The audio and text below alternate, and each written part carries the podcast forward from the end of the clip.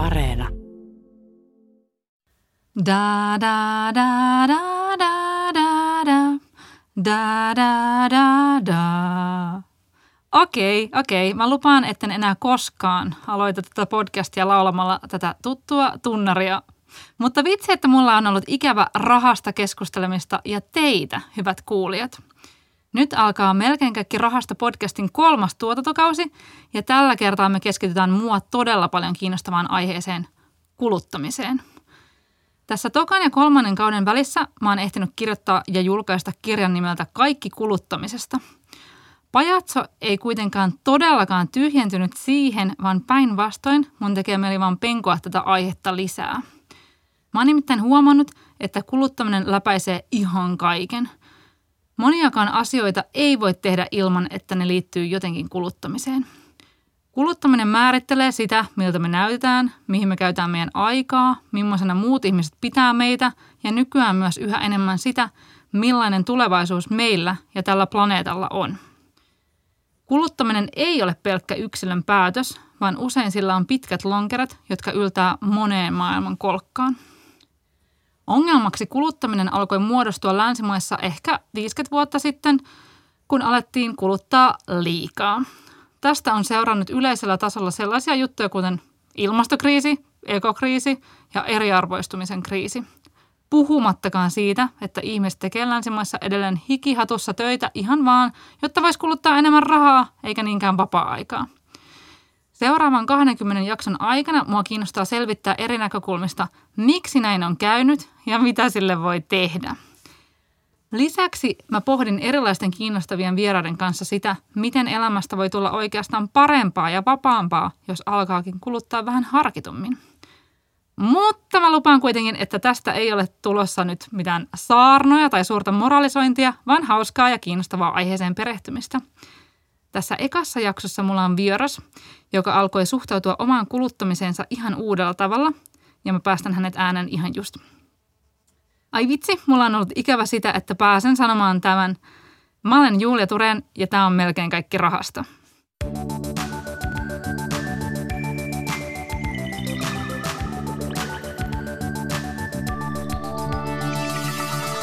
Susani Mahadura Sä olet toimittaja ja ohjaaja ja juonsit Ylen Verta, Hikeä ja Teepaitoja nimisen sarjan, jossa neljä intohimoisesti vaatteisiin suhtautuvaa suomalaista nuorta vaikuttajaa matkusti Myanmarin ottamaan selvää vaateteollisuudesta ja pikamuodin synnystä.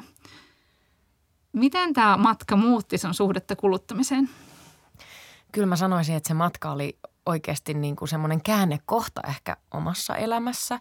Toki mä olin miettinyt jo aikaisemmin, että mä tiedän minkälaisissa olosuhteissa pikamuoti syntyy, että siellä on ihmisoikeusrikkomuksia ja, ja, ja että se ei ole yksinkertaisesti kestävällä pohjalla, mutta silti. Mä Joo. soppailin menemään ja, ja käytin pikamuotia ja tota, jotenkin sen aina sysäs sitten jonnekin niin tonne ajatusten ihan sinne niin viimeisimpään nurkkaan. Että se vähän vaivaa, mutta mä en tee sille kuitenkaan mitään. Mutta sitten kun me mentiin Myanmariin ja oikeasti pääsi niin kuin näkemään, että, että miten pikamuoti syntyy, niin kyllä se oli semmoinen, että ei ikinä enää. Ja mä tein sen päätöksen siellä, että kun mä tuun takaisin, takaisin kotiin, niin mä en astu jalallanikaan pikamuotiliikkeisiin. Että se loppu nyt. Ja se on pitänyt se päätös? Se on pitänyt se päätös. Ihme kyllä. Ja, ja, ja pakko sanoa, että se on ollut niin kuin, toki aluksi kun on tottunut siihen, mäkin on aika sille visuaalinen ihminen. Mä elän tavallaan siitä, että aa, on, on niin uusia vaatteita ja, ja, ja koko aika ihmisenä niin kuin ikään kuin uudistuu niiden vaatteiden myötä, vaikka uudistunko oikeasti. Niin, en todellakaan. Niin, no se on hyvä kysymys. Nimenomaan, mutta, tota, mutta kyllä se sitten niin kuin alkoi helpottaa yhtäkkiä. Ei mulla ole enää tarvetta käydä kaupoissa. En mä niin kuin – Mä en enää kulje Helsingin keskustassa. Ennen se on ollut mulle semmoista vapaa-aikaa. Että mä menen sinne pyöriin, mä menen kauppoihin ja mä ostelen. Mutta kun mä en enää mene sinne, niin sitten on vapautunut tilaa ja aikaa Joo. miettiä, että miten se muuten käyttäisi. No nimenomaan. Jäikö sinulle jotain niin kuin, tiettyjä hetkiä sieltä Myanmarista mieleen, jotka, jotka oli, niin kuin, no en nyt kaipaa mitään sosiaalipornoa, mutta silleen, että, että jotenkin niin kuin sellaisia silmiin avaavia juttuja? No kyllä se on ollut mulle semmoinen kun me oltiin siellä semmoisen joen luona tai äärellä, jota kutsuttiin Blue Riveriksi, eli sininen joki. Ja, ja sitä kutsuttiin siniseksi siksi, että, että se oli väriäytynyt se joki. Sinne, siellä oli siis sen joen varrella ää, vaatetehtaita, joissa värjättiin vaatteita ja ne, ne värikemikaalit on todella myrkyllisiä. Ja sitten ne, sit ne jätevedet valu sinne jokeen. Ja sitten sitä jokea, sitten kun se virtaa se joki, niin siellähän on, on eläimiä, jotka juo sitä vettä. Siellä on lapsia, jotka leikkii siellä vedessä ja se on ihan kauheata myrkkyä. Niin sitten siinä kohtaa, kun sä näet semmoista, että se niin kuin tummaa väriainetta, joka oikein niin kuin menee sinne, sinne veteen, niin, niin siinä kohtaa mä olin vaan silleen, että okei, että ihminen, miten, missä kohtaa sinulle kävi näin, että sä ajattelet, että tämä on niin kuin ok? Joo, joo, todellakin. Mutta onhan toi kans Julia aika silleen surullista, että mun pitää nähdä omin niin. silmin se joki, joka myrkyttyy. Muuten mä en usko sitä. Mutta me eletään täällä niin, länsimaissa niin, silleen, että kun me ei nähdä sitä, Just niin sitten meidän tarvii ajatella sitä. Just näin. Ja sitä jotenkin, jotenkin semmoinen niin auktoriteettiuskovainen, että on silleen, että – varmasti joku jossain on päättänyt, että ei nyt ihan miten tahansa voi asioita hoitaa. Plus sitten ajattelee ehkä, että kun Suomessahan on asiat niin suht hyvin, että tällä niin kuin, silloin kun talvivaarasta lähtee lietteet pois, niin siitä tulee niin kuin megalomaaninen katastrofi ja, ja sitten niin kuin se firma menee konkurssiin – että tällaista ei voisi tapahtua niin kuin sellaisiin, niin kuin, että se ei voisi liittyä sellaisiin asioihin, jotka liittyy meihin. Nimenomaan. Mutta sitten kun nämä tuotantoketjut ovat pitkiä eikä niitä valvota eikä ole mitään lakia tällä hetkellä, mikä pakottaisi niitä niin kuin valvomaan, niin näin siinä käy. Just niin. Mutta sä oot, sä oot puhunut siitä, että jo ennen tota matkaa sulla on niin kuin jollain tavalla, sun suhtautuminen kuluttaminen on muuttunut – ja mua oikeastaan kiinnostaa ihan, niin kuin, että jos sä lähdet ihan niin kuin sun lapsuudesta, niin mi- millainen, niin kuin, kerro sun ikään kuin semmoinen kuluttamispolku. Tämä on mun mielestä kiinnostava wow. kysymys, jota ehkä itse kukin voisi miettiä. Niin kuin. Joo, mun, mun kuluttamispolku menee sillä lailla, että mähän on syntynyt 89 ja, ja tota, on laman lapsi siis. Eli, eli tavallaan se ysäriaika oli sellaista, että meidän perheellä, niin kuin tosi monella muullakin perheellä, niin, niin lähti kaikki. Mun äitin yritykset, meidän talot. Me menetettiin niin kuin kaikki, mitä meillä, me, mitä meillä niin kuin oli omaisuutta. Ja me asuttiin silloin siis Savossa, meillä oli oma kotitalo, joka oli rakennettu ja näin poispäin, niin, niin kaikki se lähti vaan yhtäkkiä pois alta. Yeah. Ja yhtäkkiä sitten siinä ollaan äiti ja tytär matkalaukkujen kanssa. Yeah. Ää, ja muutettiin sitten tänne tota Espooseen ja sitä kautta sitten Espanjaan, mutta tavallaan niin kuin siitä hetkestä saakka, mä olin seitsemän, kun me muutettiin Espanjaan, niin, niin elämä on ollut aika pitkälti sitä, että kaikki mitä meillä on ollut on mahtunut pariin matkalaukkuun. Joo. Kun ei vaan yksinkertaisesti ollut rahaa, mitä Joo. kuluttaa. Ja tota, mm, ehkä se semmoinen jonkinlainen, että kun sulla ei ole rahaa ja se sanoisin näin, että mä, mä, niin kuin, mä pelkään rahaa. Että se lama on jättänyt muhun sellaiset jäljet, että et, et mä oikeasti pelkään sitä edelleen tänä päivänä. Että mun, mun identiteetti on se seitsemänvuotiaan, tiedätkö, laman lapsi-identiteetti. Että se on se mun suhtautuminen rahaan edelleen tänä päivänä, vaikka kaikki olisikin ihan hyvin. Ähm, Mutta sitten tota, lukio-iässä mä aloin tehdä töitä. Menin, menin ensimmäisiin töihin. Mä myin magneetteja tuolla kauppatorilla kuule turisteille. Wow. Ja, ja, ja sitten olin tota, isossa tavaratalossa lamppumyyjänä. Ja sittenhän sitä rahaa kato alkoi tulemaankin mm, nuorelle mm. ihmiselle. No okei, okay. siis en mä mitään hirveästi tienannut. Mutta... Joo, joo, mutta mulla on ihan, mulla on niin Prikulen sama kokemus, että, että, niin kuin, että eka ei ole, että itsekin olen nel, neljä lapsen sellaisesta niin kuin – suht pienituloisesta perheestä tai silloin vanhemmat olivat hyvin pienituloisia, niin niin sitten kun sai ensimmäisen kerran itse tienattuja Just. euroja, vaikka ne oli ihan niin jotain muutamia kymppejä aluksi, niin sitten oli vaan että oh my lord. Joo, että nyt, lä- nyt muuten lähtee. ja ja sitten siitä mentiinkin vuosia aika lujaa. tai siis, että mulla oli silleen, että hei nyt sitä rahaa on, nyt, nyt sitä muuten kulutetaan. Ja sitten mä kävin No kaikki nämä pikamuotiliikkeet, mitä nyt Helsingin kadullakin voi, voi kuvitella näkevänsä tai ihan missä tahansa Suomen kaupungissa, niin kolusin ne. Kyllä. Ja, ja, ja rahalla niin todella pystyy ostamaan niin sosiaalista statusta ja kyllä, onnea. just näin. Kyllähän mä aloin luomaan semmoista, jos, jos mä nyt ajattelen, että mulla mul tuli ihan sellainen, että mun piti niin kuin koko aika uudistaa sitä, miltä mä nä- näytän ja, ja mä käytin yhtä vaatetta ehkä niin kuin oikeasti kerran pari. Mä en voinut mennä samassa mekos todellakaan johonkin bileisiin esimerkiksi, vaan mulla piti olla joka kerta uusi mekko. Ja sitten ne vanhat, ne vaan kerääntyy sinne kaappiin joo, kasoihin. Joo, niin tuttu. Siis kaiken maailman just pikkujoulumekkoja ja kaikki sellaisia, niin niitä oli aina. Ne oli niin törkyisen halpoja. Mä muistan, että että tota, mä oon Turusta, niin, niin siellä oli Hansakorttelissa sellaisia, niin kuin just sellaisia ihan kunnossa niin kuin rättiliikkeet, vaikka ei, ei saisi sanoa sille ikään to, Vaatteista ei saisi puhua tolle ikävästi, mutta, mutta siis sellaiset, muistan, että napapaita maksoi 30 markkaa, mm. sitten myöhemmin 5 euroa, sitten kun eurot tuli. Ja sitten mä olin aina, että, oh, että mä, niin kuin, mulla on varaa tähän ja mähän tämän niin kuin hankin. Ja mulla ei ollut niin kuin, kyse oli vaan siitä, että onko rahaa vai eikö ole rahaa. Ei ollut mitään muita niin kuin mitään moraalisia pohdintoja, mikä siihen liittyi. Ei ollenkaan. Siis mikään kuluttaminen ei perustunut millekään moraaliselle niin kuin arvoille. Todella. Että sitä vaan niin kuin ostettiin ja ostettiin ja, ja tota, ehkä se niin kuin, just se niin kuin materian arvo ei se, ollut, ei se ollut minkään arvosta mun silmissä periaatteessa, että et, et se, se palveli mua sen yhden kahden kerran ja, ja that's it. Joo, joo. Ähm, Mutta sitten tähän tulee ehkä sitten muutos, mitä mä sanoisin joskus plus 25V. Joo. Että alkaa tulla sitten sellaisia, että hetkonen, missä nämä vaatteet tehdään, kuka ne tekee, millä palkalla, mitkä ne seuraukset on ympäristölle. Alkoi tulee sellaisia artikkeleita, juttuja, tavallaan, että vähän yhteiskunnallisella tasolla aletaan niin kuin jo ravistelee.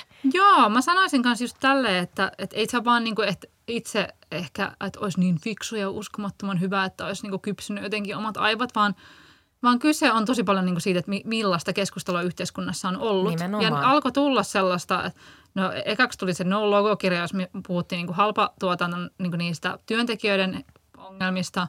Ja sitten sen jälkeen pikku, niin kuin todella, siis yllättävän hitaasti mun mielestä alettiin puhua niin kuin näistä, että mitä ympäristölle aiheutuu näistä Kyllä. asioista. Se on mulla ollut ihan siis niin kuin rehellisyyden nimissä ihan tämän viimeisen parin vuoden semmoinen iso oivallus, että, että että ei, eihän tämä niin kuin ole millään tavalla kestävällä pohjalla. Ja, että, ja sitten menee niin kuin se, se koko mun ajatusmaailma suhteessa kuluttamiseen meni ihan päälaelleen. Niin olihan se sitten semmoinen vähän aika iso identiteettikriisi kanssa siinä samassa, että hetkonen, kuka mä oon nytte, jos mä en ole enää se tyyppi, joka käy, tiedätkö, niin kuin – vähän niin kuin her, hermoromahdusta lievittääkseen niin, niin shoppailemassa tuolla, tuolla vaan, vaan että nyt mun pitäisi keksikin jotain muuta sitten, että jos mä en koko aika uudista itseäni niin kuin ulkonäöllisesti. No nimenomaan. Ja sit, sitten kun samaan aikaan ympäristö tekee sitä edelleen, ehkä nyt, nyt kun tästä, ainakin omassa kuplassa, nyt kun tästä asiasta on puhuttu niin valtavasti, niin sitten se ei niin kuin ole enää samalla tavalla cooli olla silleen, että astin taas uuden takin, vaan, vaan jotkut mun ystävät jopa silleen vähän – ei ne niinku edes halua kertoa. Et jo, tai silleen, että et, et sen, semmoinen niinku status on alkanut siitä poistua. Ei todellakaan kokonaan ja ei, ei kaik, kaikkialla. Ja kyllähän niinku edelleen niinku ostaminen ja kuluttaminen on iso osa. Mutta jonkinlaista muutosta on itse todella hava, hava, tai havaitsen tässä koko ajan. Mikä on todella hyvä ja se on todella tärkeää, jos me ajatellaan niin kuin – ihmiskunnan tulevaisuutta ylipäätään. Niin. Ei vaan sun ja mun tässä pöydässä. Niin, niin, niin nimenomaan, niin, ei niin vaan on, meidän, meidän lompakkojen tulevaisuutta. nimenomaan, nimenomaan niin, niin nämä on kyllä asioita, mitä meidän on ehdottomasti pakko funtsia.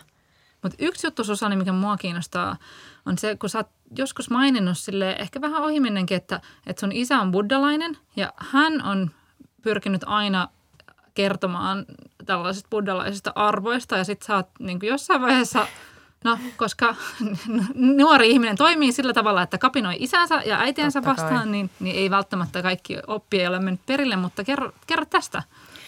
Joo, siis mun isänhän semmoinen niin kuin, tavallaan semmoinen isoin oppi, mitä se on yrittänyt mulle niin kuin koko mun elämän ajan selittää ja, ja avata, on se, että Susani, luopuminen, asioista luopuminen, niin materiasta kuin vaikka – toksisista ihmissuhteista kuin vaikka työpaikoista, missä ei ole hyvä olla.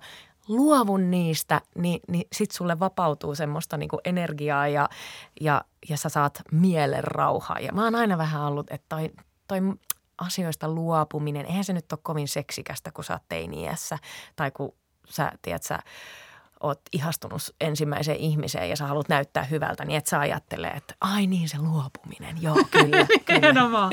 niin, että, että tota, Ja varsinkin kun e- eletään täällä länsimaissa, Suomessa, jossa, niin kuin, jossa luopuminen ei niin kuin ole yhtään mitään, vaan enemmänkin, että kahmi enemmän, kahmi niin paljon kuin pystyt.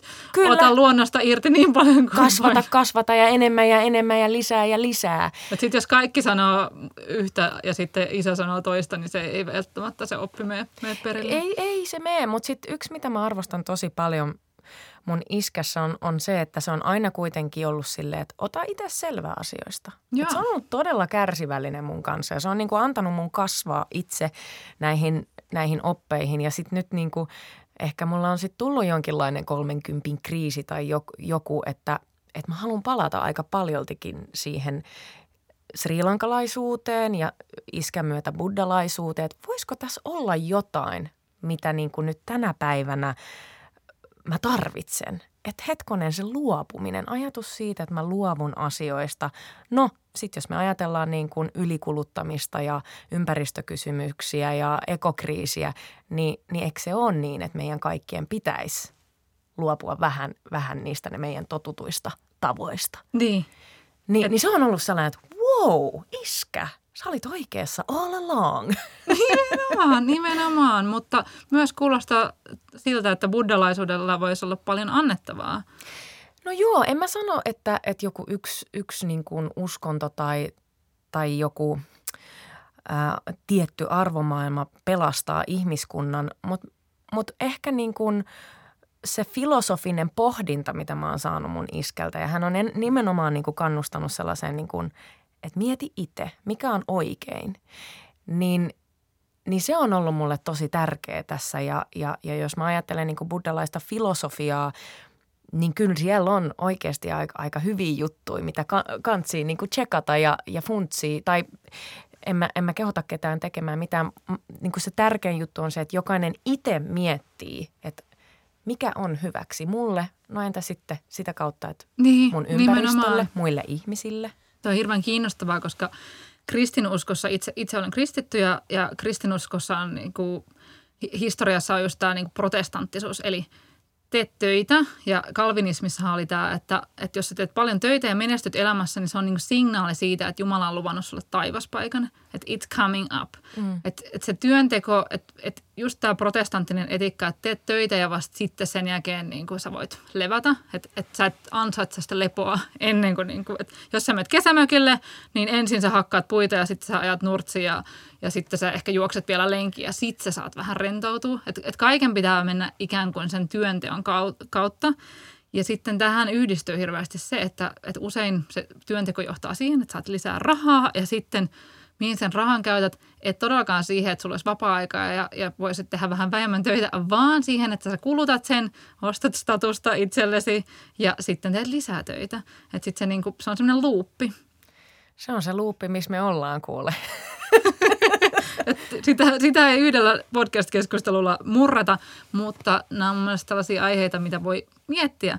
Että musta tuntuu, että tässä on jonkinlaista murrosta tapahtumassa, että, että ihmiset ei välttämättä halua enää ripustaa koko elämää siihen työntekoon ja sitä kautta kuluttamiseen, vaan moniin muihin asioihin, koska just huomataan, että tämä ei välttämättä olekaan kauhean kestävää tämä tie. Kyllä, ja mä itse mietin sitä, että tämä on niinku oikeasti ihmiskunnan kannalta semmoinen kohta, missä meidän tulee ja pitääkin miettiä, että ketä me ollaan ja ketä me halutaan olla. Mihin me halutaan, että tämä niin kuin tulevaisuus menee. Ja sehän on oikeasti sellainen keskustelu, missä joudutaan mennä vähän syvemmälle.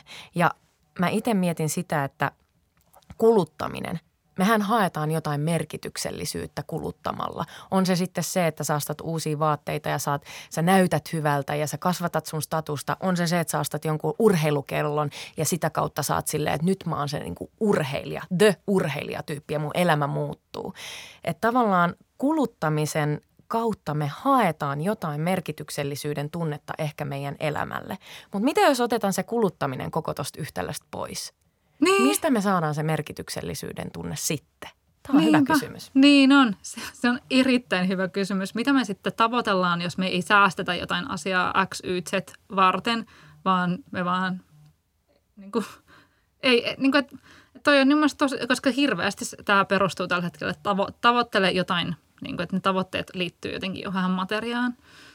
Niin sitä, sitä sieltä miettiä. Tota, Sitten sulle on myös luontaista ää, se, että, että sitten kun sitä rahaa on, niin sitä ei käytä vain itsensä, vaan käytetään myös muihin. Mm. Tämä on myös ehkä sellainen, sellainen oppi, mikä nyt on tullut niin kuin, no sekä, sekä äitini että isäni puolelta, että, että tota, tavallaan se, mikä on sun rahaa, niin se ei ole vain sinun, vaan sulla on velvollisuus pitää huolta ihmisistä, jotka on sun ympärillä.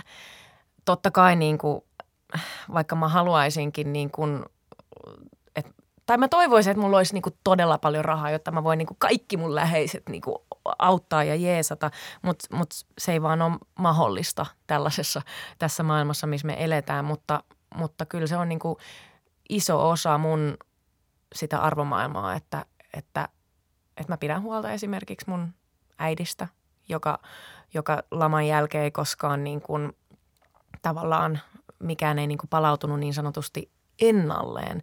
Ja hän, hänen, hänen niin kuin eläke esimerkiksi on siis todella vähäinen. Että et, et ei niin kuin todellakaan pärjää, pärjää niin kuin kuukautta sillä, sillä summalla, niin totta kai mä autan. Ja se on mun velvollisuus mun mielestä. Ja, ja sitä kautta tulee myös semmoista merkityksellisyyttä, että sä voit niin kuin jakaa sitä, mitä sulla on. Ja ehkä tässä nyt tullaan sitten taas siihen kysymykseen, mikä on niin kuin se isompi kysymys, että kun me ollaan tosi individualistinen yhteiskunta myöskin, niin mun mielestä meidän pitäisi liikkua kohti sitä yhteisöllisyyttä, kohti jakamista. Kyllä, on ehdottomasti samaa mieltä. Että toi, että, että me ollaan vähän tuudittauduttu siihen, että minä maksan veroja – ei mun tarvitse tehdä tämän enempää. Et, et se, on niinku, se on ikään kuin yhteisöllisyyttä tarpeekseen, mutta ei se ihan niin mene. Että kyllä tässä, että et totta kai mun mielestä veroja pitää maksaa ja, ja sitä kautta pidetään huolta yhdessä asioista, mutta tämä, että on mennyt niin, niin tällaiseen, mun mielestä tämä on ansa tämä yksilökeskeisyys, että, että elellään jossain niin kuin fucking ydinperheissä jossain kerrostalo kämpissä ja sitten ei, niin kuin tavata muita ja ei auteta muita ja ollaan silleen, niin okei nyt menee ihan tällaiseksi preachaamiseksi. Tämä menee tunteisiin välillä.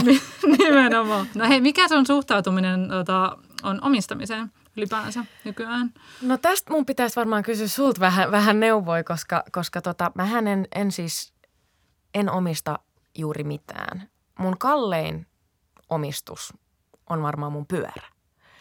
Uh, mutta se on todella hieno pyörä. Toivottavasti koko ajan pöllistä tämän jälkeen.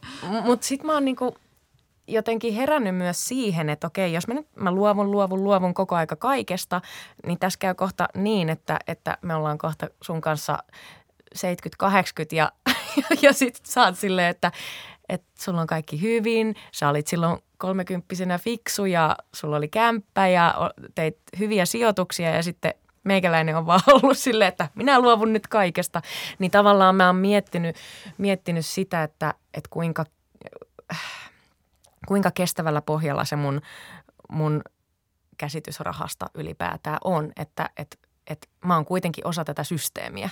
Sepä, Mä voi paeta me, meidän, sitä. Meidän suomalainen yhteiskuntahan perustuu niin kuin asunnon omistamiselle, että verotus ja tosi monet seikat koko ajan sysää et, tai kannustaa ihmisiä, että muistaa, että, että oma asunto kannattaa omistaa, että se on niin paljon parempi. Niin on, onhan se näin, ja siis se, kyllä se on systeemisestä asiasta, että, että voisi meillä olla ihan toisenlainenkin systeemi, missä niin kuin omista, tai niin kuin, että asunto ei todellakaan, niin kuin, että sitä ei tarvitsisi, ei kannustettaisi ihmisiä siihen, vaan että se olisi vain sellainen palvelu, mikä ostetaan – mutta nämä on tosi kiinnostavia kysymyksiä. Itsehän mut tunnetaan ihmisenä, joka harrastaa sijoittamista ja mulla se sijoittaminen on juuri sitä, että, että mä niin kuin hankin turvallisuutta itselleni niin taas sitä kautta, että mulla on, on niin kuin tulevaisuudessa niin kuin mahdollisuus sitten olla tekemättä vaikka jotain duuneja sen takia, että mulla on siellä tilillä rahaa – Toisaalta liittyy kuluttamiseen silleen, että mä ajattelen, että, että jos mä kulutan vähemmän ja laitan sitten ne säästyneet rahat johonkin sijoituksiin ja huom vastuullisiin sijoituksiin, niistäkin on tulossa yksi jakso tässä podcastissa, niin, niin sitten se, sillä mä niin ostan turvallisuutta, että et, et tunteisiinhan tämäkin liittyy vahvasti. Niin, mä, koen, että mä elän itse nyt tämmöisestä, niin kuin, tämmöisessä niin kuin risteymässä, missä on niin kuin, mä, mä koen tosi paljon ristiriitoja. Että omalla tavallaan mä oon silleen, että mä en tarvii mitään, mä en halua mitään, koska sitä mukaan mitä, mitä enemmän mä kasvatan mun omaisuutta, niin sitä enemmän mun tulee ja lisääntyy stressi siitä, että mun pitää ylläpitää tätä kaikkea jo, jossain määrin. Mutta sitten samaan aikaan mä tiedostan just sen, että kyllä mäkin toivon, että mulla voisi olla niinku turvallinen tulevaisuus ja että mä voisin vanheta turvallisesti. Koska kun mä katson vaikka niin kuin just äitin tarinaa, että miten se on mennyt, niin, niin niin kyllä se huolestuttaa tietysti. Niinpä, niinpä. Ja tämä on tosi hankala, että perustuu hirveästi luottamukseen.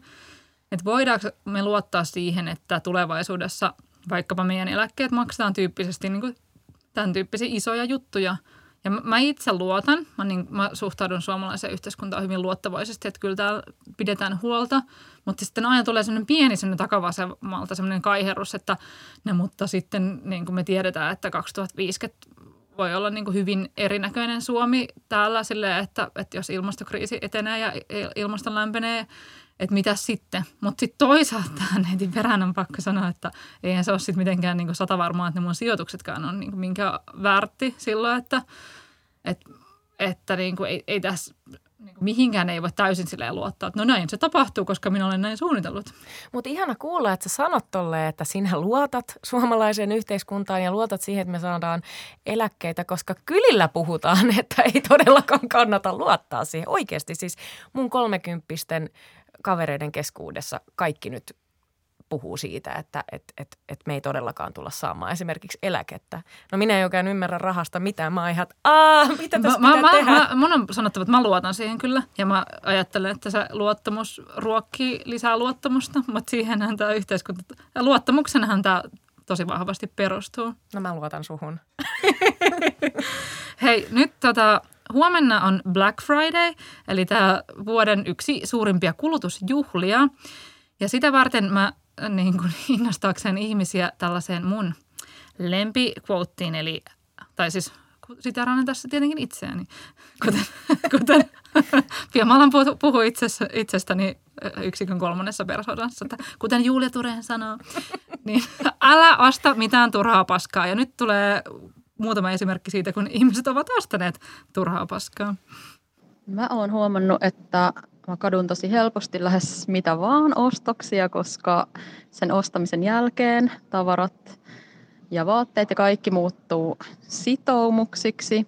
Eli niihin pitäisi sitoutua. Mä en halua olla jatkuvasti myymässä mitään niin hutiostoksia eteenpäin ihan jo sen takia, että se on valtavan vaivalloista ja muutenkin huono homma, niin tota, huomaan, että minussa on tämmöinen katumus, joka helposti aktivoituu kaikista tyytyväisin mun omistamista esineistä. Mä oon varmaan mun uh, keittiön pöydän tuoleihin, koska ne on oikeasti mun ystävän ja ne on mulla vaan semmoisessa niin pitkäaikaisessa lainassa. Niihin ei liity sitoumusta, niin tota, niitä voi katsoa sille tyhjin silmin, siis eri tavalla kuin muita asioita. Mun turhin ostos on varmaan siivouskutsuilta ostettu – pestävä mikrokuituinen vessaharja, missä vessaharjan pää pitää ottaa siitä käsin irti ja sitten pestä pesukoneessa. 600 euron suppilauta. En ollut ikinä suppailut. Luulin, että pitäisin siitä. On siinä ihan paska ja vihaan sitä. No niin, tässä oli mun mielestä niinku muutama semmoinen niinku tosi, tosi perustavanlaatuinen syy ostaa turhaa paskaa – yksi on tämä, tämä suppilauta oli tämä, että, että tämmöinen niin haave minä. Että minä, mm. että jos tämän saan, niin sitten minusta tulee tämmöinen persona ja silleen, että it's not gonna happen.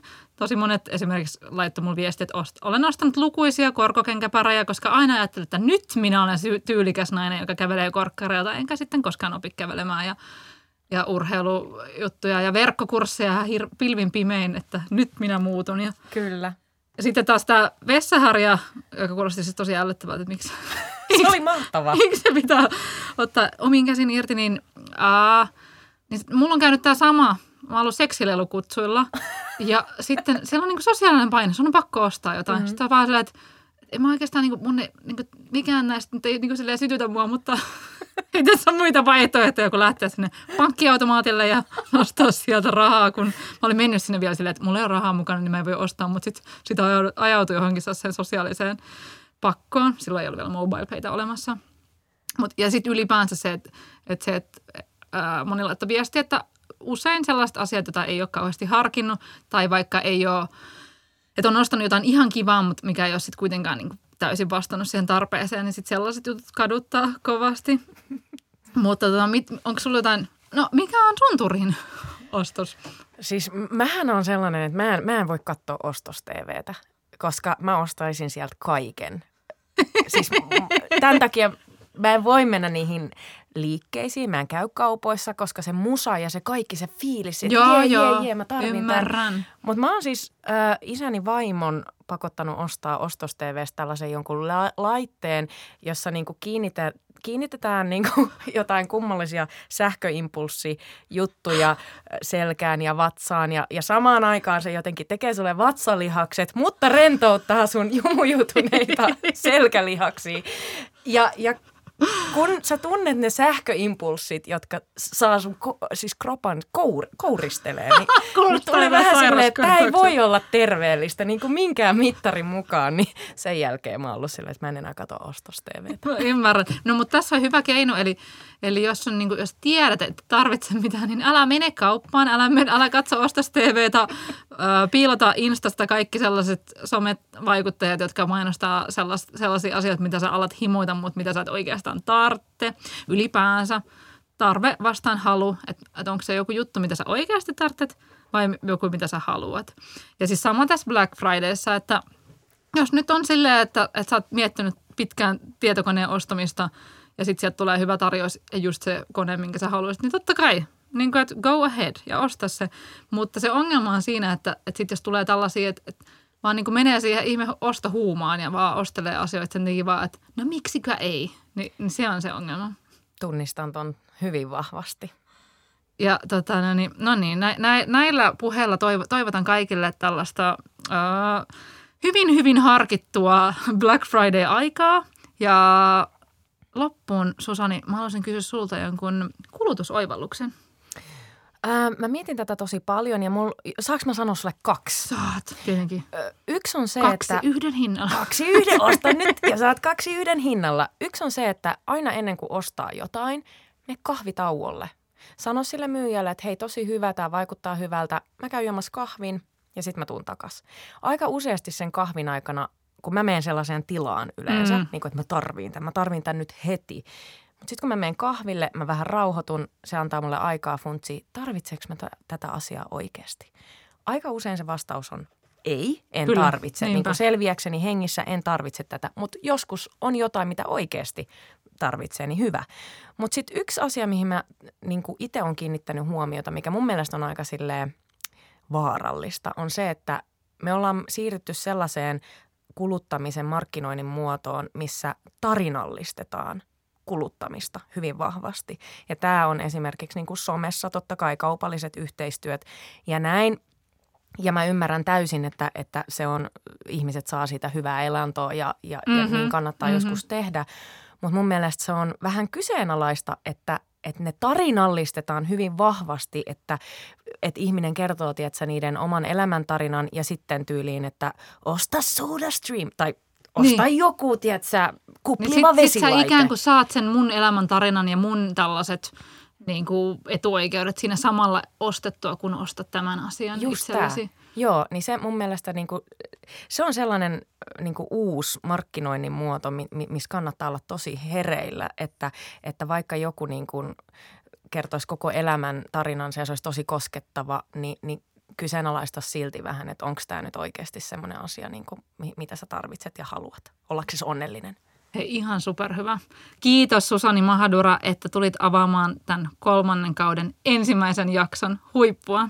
Kiitos, että sä kutsuit. Mä fanitan sua ja mä olisin, että mä en ikin tuu pääse to- tonne noin vieraaksi, koska mä en ymmärrä rahasta mitään, mutta I made it.